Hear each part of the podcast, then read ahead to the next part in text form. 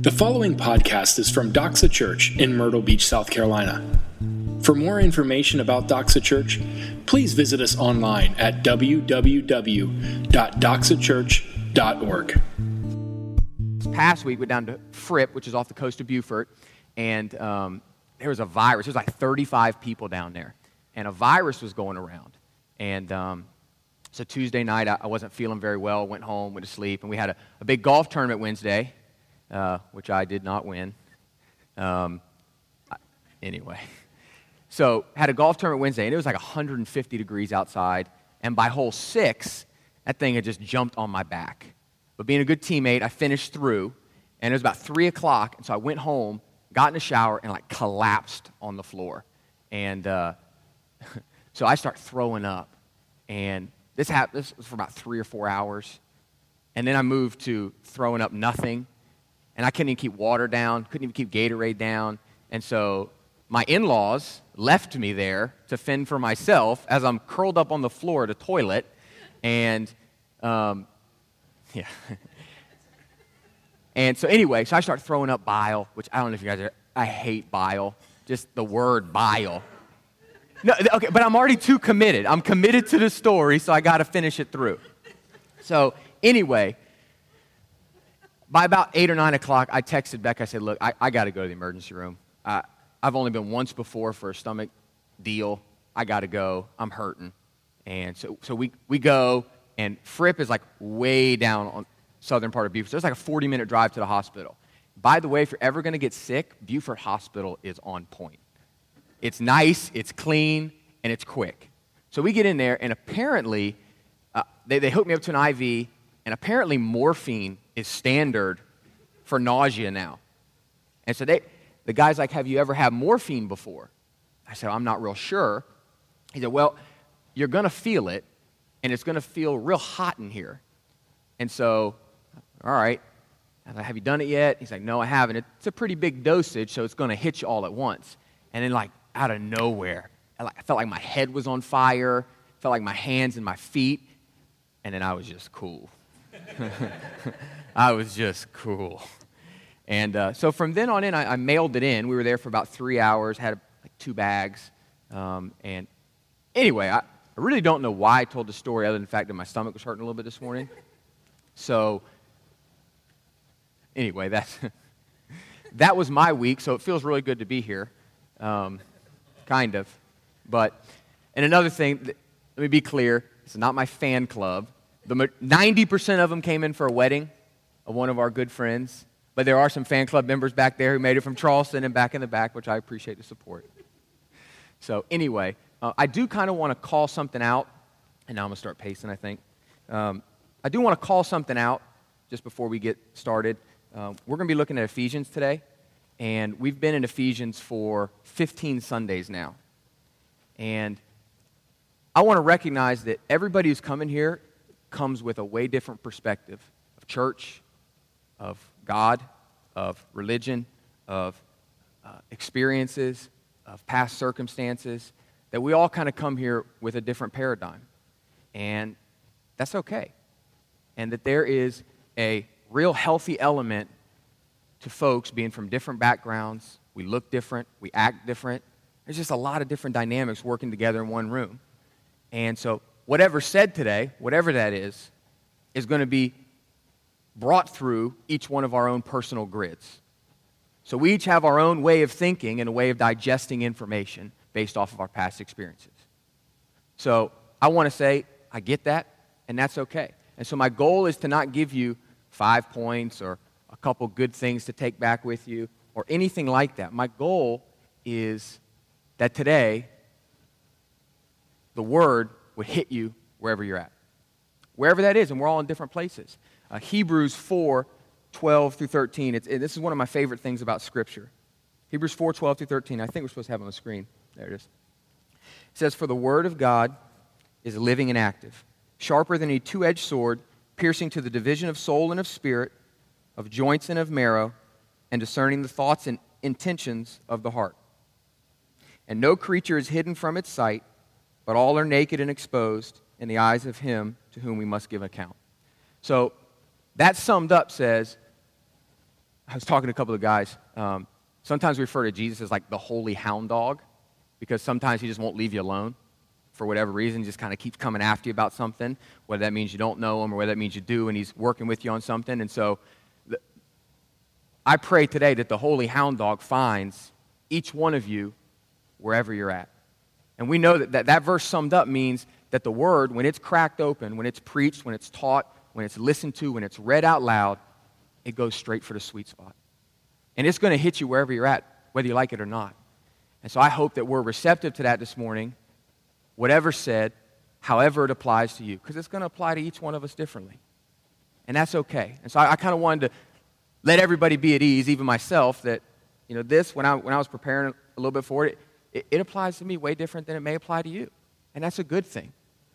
So, in the nature of knowing that we all come from different backgrounds, a lot of you in here know a little bit about my story. I'm going to give you a little snapshot uh, of who I am, and then we can get going. Um, so I, I grew up in a, in a, in a pretty religious home, in a, in a Christian home, and uh, went to church Wednesdays, Sundays, and uh, so I knew the Bible. I actually, um, I, I, even, I even felt like guilty about stuff from an early age. I remember, um, and I think my parents will remember this.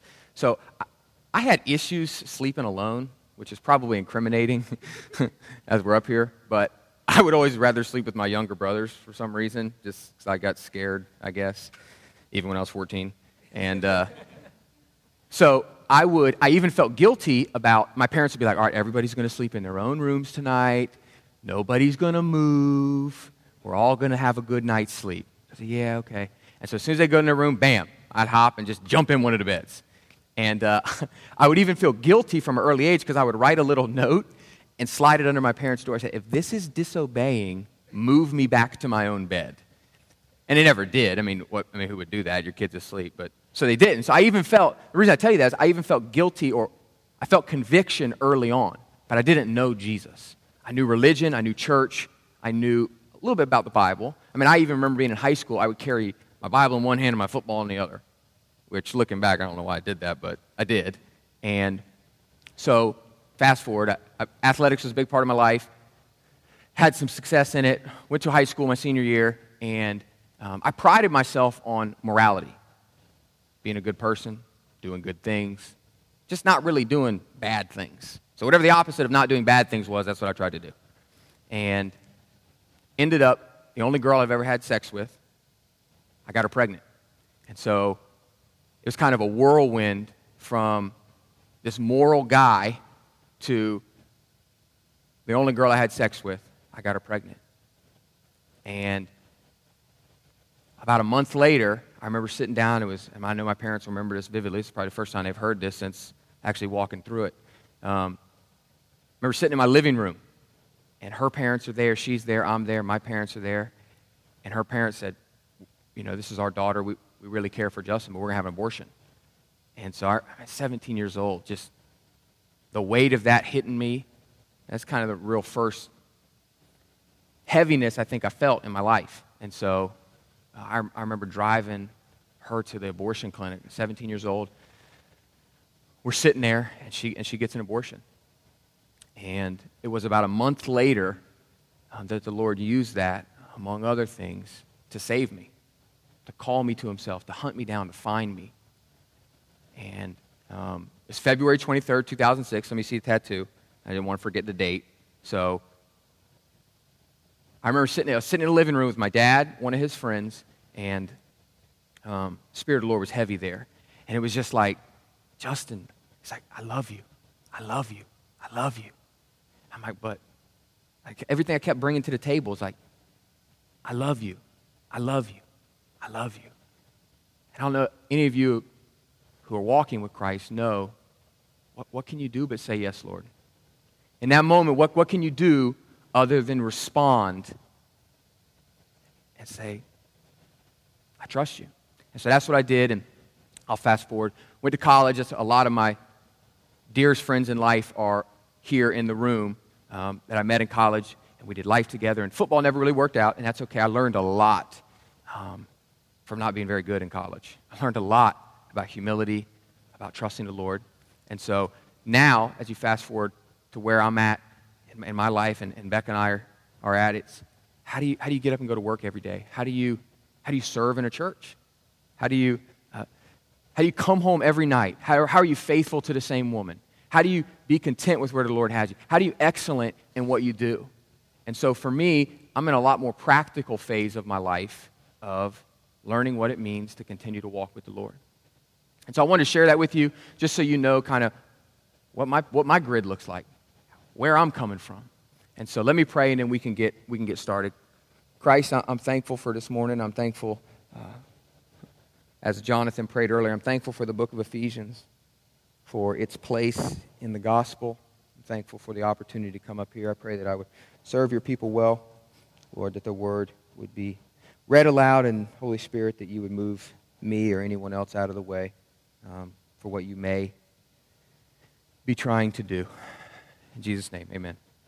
So, we believe in expository preaching. Expository preaching means that left up to our own, Dale, myself, and Randy, we would really just preach in our wheelhouse, whatever that may be for each one of us. So, we like to work through a book of the Bible, and we chose Ephesians for a reason. I'm about to talk about that. We go verse by verse. And so, some of you have been here every Sunday. You know, we've been at a, a very careful pace might be the right word. We've been trugging through because it's been 15 Sundays and we are just now halfway through the second chapter. So, it's important because some of us, it's hit or miss in the summer. Some people come, some people are out of town, in town. So, what I want to do is, is catch you up real quick, real quick, on what the book of Ephesians is, what's been going on in it, because it, it sets up. Because if you look at it, it's so easy when you look at a book of the Bible, you don't look at it as a letter. I mean, think about an email you got. I mean, obviously, Paul didn't email the Ephesians, but that's what it would be like today. This is a long email, really long email. And it was a letter to people that he had spent his life, a part, part of his life with. So the, the church in Ephesus is, well, Ephesus, first of all, is a, a trade city. It, it, it's right there on um, trade routes, and so it had a lot of people coming in and out. It's a very transient community a lot like Myrtle Beach. There's about 300,000 people, which in ancient times, that's, that's, a lot of people, which the greater Myrtle Beach area is about 300,000 people as well. they, they were famous, uh, Ephesus that is, for little trinkets uh, because they had the temple of Artemis, which was something that people came from all around to see. So I don't know what that would be here, like uh, the sky wheel or whatever is famous here in a relative sense is what they would come, and they would come from all over. And so it was, it was real, real popular for people just to come in and leave, come in and leave, come in and leave. you know, the, uh, Randy talks about those, uh, those Myrtle Beach shirts you get, like I was in Myrtle Beach, a spray. Because I was thinking, I was like, did they have like spring break AD 30 Ephesus? Like, what, did, what, what, was, what were they spray painting cloths or something? that was a funny thought to me. Um, so, anyway, um, Ephesus was a group of people that Paul was on a missionary journey, and he came through Ephesus and he heard people talking about John the Baptist. He heard them talking about Jesus. And so he's like, let me peel off in here and, and let, let, let me dialogue with these guys. So it's about 12 dudes. Next thing you know, he's there for two years and he is discipling and investing and pouring his life out into these guys. And he spends his two years with them, showing them what it means to walk with God, how to share the gospel, and how to plant and have a healthy church. And so Ephesus has a church in the city of Ephesus and churches all around the city of Ephesus. So they've actually done a really good job at planting churches. So that's why we chose the book of Ephesians, because we hope that in whatever it is five years, 10 years, 15, 100 years, whatever it is, that we're looked back as men and women that were faithful in planting a church. And so that's why we chose the book of Ephesians. Um, the entire first chapter, it talks about individuality stuff, stuff that's going on inside with you, what the Father has done, what the Son does in redemption, what the Spirit does in sealing us in Christ. Chapter 2, the first 10 verses talks about who we were outside of Christ. And last week, we hit a, a, pretty good transition point. So now Paul's like, let me change gears in the email here. Let me talk, stop talking about individual stuff. Let me talk about community and unity.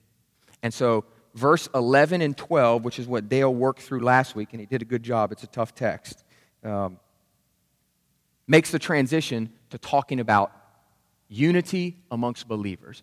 Because it doesn't register with us now, but if, if, you, if, you if you have any, any history of reading the Bible, there's always this contrast of Jew and Gentile, Jew and Gentile, circumcised and uncircumcised. That was a really big deal back then.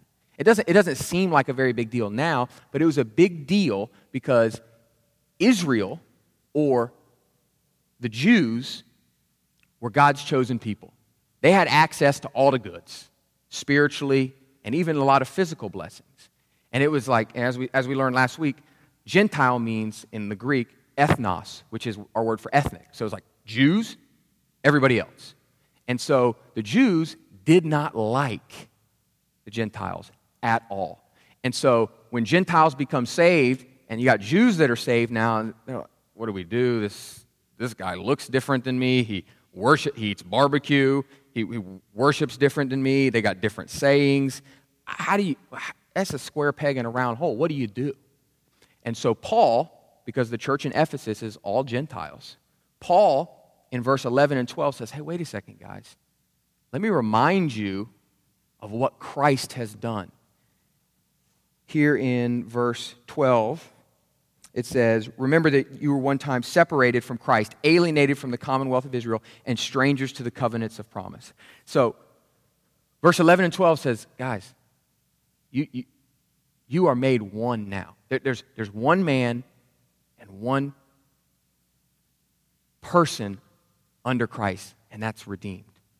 So there's no longer, it made a transition from actually a, a racial issue are you black or white? Are you Jew or are you Gentile? To now it's a spiritual issue because of Christ. Because Christ coming, put a lightning bolt in the center of time and said, now things are going to be different. So now it's either you're saved and redeemed by Christ or you're not. Has nothing to do with color or race or ethnicity or history or patterns or anything. Has strictly to do with do you know Christ or do you not? So we're going to get going. I spent a lot of time backgrounding there more than I wanted. We're going to read verse uh, 13 through 16. Will you guys stand with me real quick? Let's read the word together. Um, I think we have it. Do we have it up there? but now in Christ Jesus, you who were once far off have been brought near by the blood of Christ. For he himself is our peace, who has made us both one and has broken down in his flesh the dividing wall of hostility, by abolishing the law of commandments expressed in ordinances, that he might create in himself one new man in place of the two, so making peace, and might reconcile us both to God in one body through the cross, thereby killing the hostility. Thank you. You guys can sit down. Be- Becca told me make sure I said sit down because I was going through it. I was kind of practicing a little bit, and I didn't say sit down. But so it's real easy to just talk about what's going on in there, and I don't want to do that. We've kind of been honed in on the text and staying in the context because that's one really, really neat thing about Scripture is that it meant something to the Ephesians in whatever it was, AD 50, AD 60, but it also means something to us now. It's equally as applicable. So, what I want to do is pull out just a couple of things and say, let's talk about how that might tease itself out for us today. And my, my hope is this morning, and we already talked a little bit about it, is not that a, uh, um, a five step process or a couple of neat points that you go back and, and change the behavior, or that any of us leave here like, man, I feel really good. Let, let me go be nice to or, or whatever it may be. My goal this morning is the Holy Spirit would hunt us down and we would be so moved and shifted in our hearts to know what Jesus did for us, or if we don't know Jesus, to know what enmity and hostility exists between us and Jesus. And that we'd be so moved and affected in our hearts that we'd have to change, that we'd be compelled to change. So, the first thing I want to talk about is I mean, we're going to talk about three points racial hostility. Um, kind of threw me off there. Racial hostility, workplace hostility, and family and marital hostility. Those are just three points. Some of those may apply to you. Some of them may not. You, got, you may be really good at work, really good in the home, and really good with people that look different than you. But it's something. It's something for each one of us. There's something where we still let hostility exist because there's three really, really key words in there that I want to pick out. The first word is hostility. Hostility is deep seated, usually mutual ill will and opposition. That means, pretty clear, is that there's tension. Okay? Because Paul says Christ has broken down in his flesh the wall of hostility. In the context, he's talking to the Jews and Gentiles like, look, it's no longer a color issue, guys. But for our sake, we're going to shelf that and remember okay, hostility is tension and issues. The second word is peace. Peace is total well being, prosperity, and security as associated with God's presence. So in the Old Testament, in the Hebrew, that word is shalom. So they talk about the shalom of Christ or the peace of God. The peace of God existed in the Garden of Eden. So the shalom of God in the Old Testament was only for the Jews. And it was a sporadic basis where God gave his peace as a gift. In the New Testament, we see we have access to peace or total well being, prosperity, and security through Christ in faith. So now we have access to the peace of Christ that surpasses all understanding, is what Philippians describes it as. The third word I kind of want to define, and then, and then we'll get going, and I said that before, but we haven't got going yet, is um, reconcile, to restore to friendship or harmony. So Paul uses three words in here hostility, peace, reconcile. We have to first understand that there is a real issue naturally between us and God. So let's lay it all out there. Let's establish a couple house rules so that we know what, what context we're working inside. So, apart from what Jesus did on the cross, he took all of our sins, he died, he was resurrected, and he sits at the right hand of the Father. He did it for no other reason than the fact that he loves us, without us loving him, wanting to love him, or being capable of loving him. Without that act, we're dead to rights. We have the justful wrath of God because Adam in the Garden of Eden represented all of us. And if you've spent any time with us here at Doxa, we've talked about it. That's called federal headship. That just means one dude represented everybody. Whether we like it or not, those are the house rules. He sinned. If we were in there, we'd have done the same thing. Period. Because Adam represented us and he fell, he sinned, he disobeyed God, things got turned upside down. The order of the world was distorted things are not right. That's why my stomach hurt, because my body is not right. That's why there's volcanoes and tornadoes, is because this world is not right. It will only be made right when Christ comes back and makes all things new, like he talks about in Revelation 20, verse 4. And we hope for that, we look forward to that, but right now, as it stands, without Christ, we have the entire wrath of God coming right at us. Christ steps in and says, I'll take it for them because I love them. And that's what I felt the moment I got saved when he said, I love you. I love you. I said, but what about this? I've already paid for it. I love you. I love you. So there's only, there's only two situations either you know them or you don't. That's it. So when we talk about hostility, peace, and reconciliation, hostility existed between us and God first. Christ came, and it says he is our peace, and now we've been reconciled to him. That's the order of what has happened. So let, we're going to talk about racial hostility, workplace hostility, and family and marital hostility in the context that maybe there's some tension or issues in our own life in one of those areas. So when I, when I think of, first of all, when I think of racial hostility, I think about segregation black and white issues, Martin Luther King Jr., uh, whatever it may be. But for the sake of our time this morning, racial hostility is going to represent a little more than that. It's going to represent the issues between classes of people, people that are poor, people that are rich, and people that look differently than us, act differently than us, or in nature are different than us. So racial hostility is not just a color thing, it's a class thing, and it's a difference thing. So when we see folks that look different than us, for example, couple, couple scenarios. What do you think about when you see an interracial couple walking down our street? What do you think when you see a homeless man asking for food? And look, I, I've had some of these thoughts this week that I'm talking about.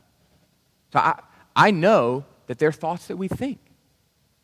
What, what, do you, what do you think about when you see somebody dressed funny or, or looks different than you or acts different than you in public, in private, whatever it is?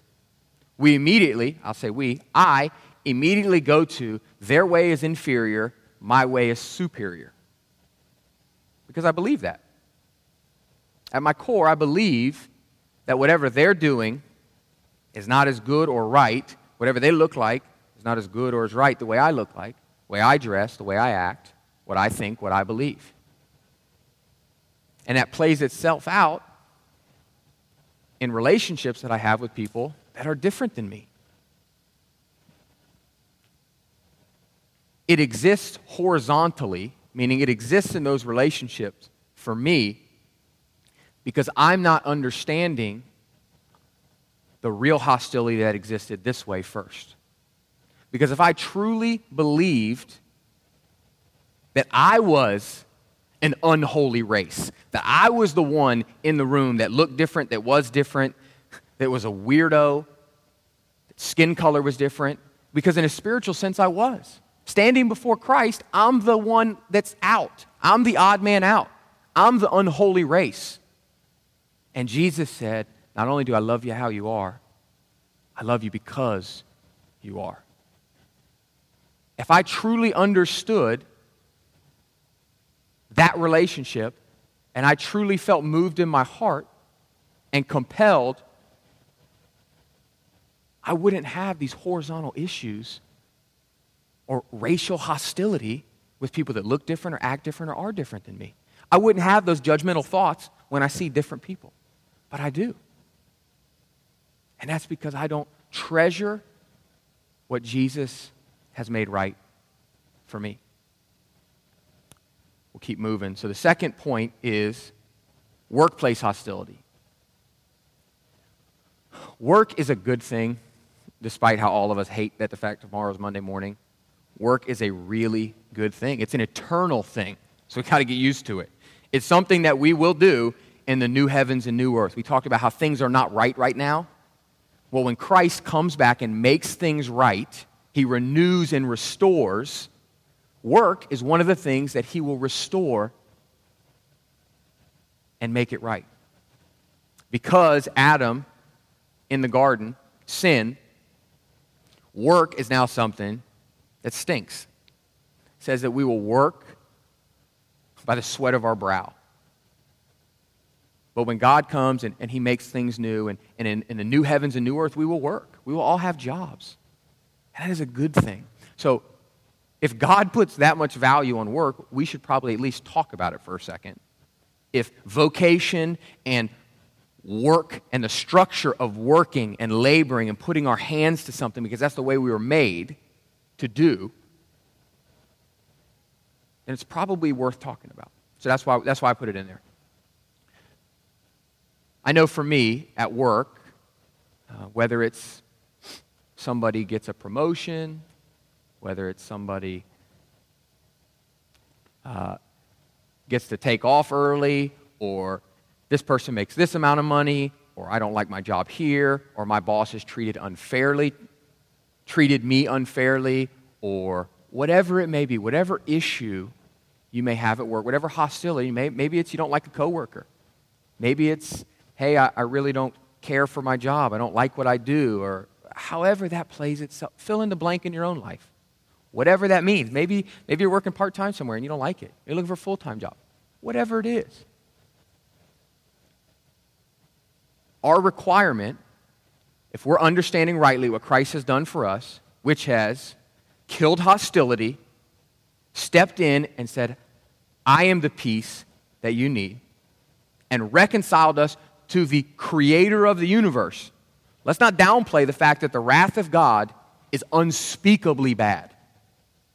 And it is just, and it is right, and it is good, and we deserve it.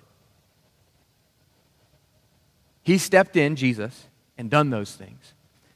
And He's commanded us to go out as agents, as warriors, as people who ferociously preach, live out, and act in peace and reconciliation. That's the command. Because if we're not doing it this way, it's because we don't really get it was done this way. And I don't do that. Kyle tell you. I am not necessarily an agent of peace and reconciliation in my workplace. And that's a big deal. Because again, if it's a heart thing, if we're moved and corralled and stirred in our hearts and our spirits about what Christ has done. And I'm going to keep hammering that point because it's the biggest point of all. Because either He's done it for you and you accept it and you treasure it and you love it, or He hasn't done it for you. And He can.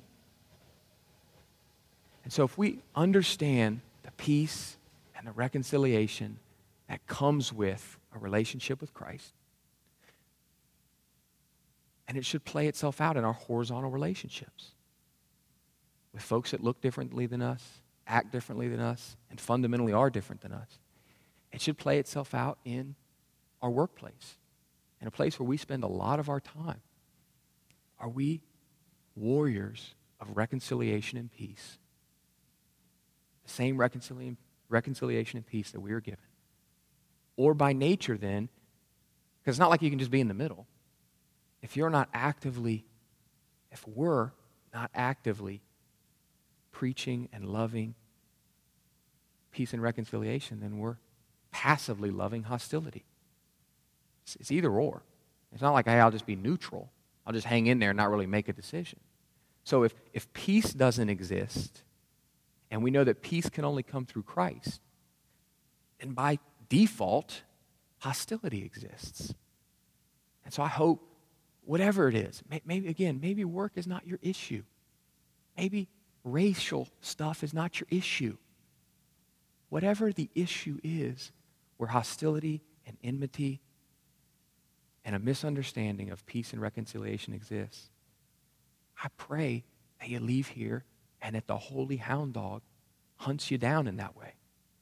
And so, the last point we're going to talk about is family and marital. And family issues exist. They existed since Adam and Eve, the first husband and wife. They existed three chapters later with Cain and Abel. Got brothers killing brothers.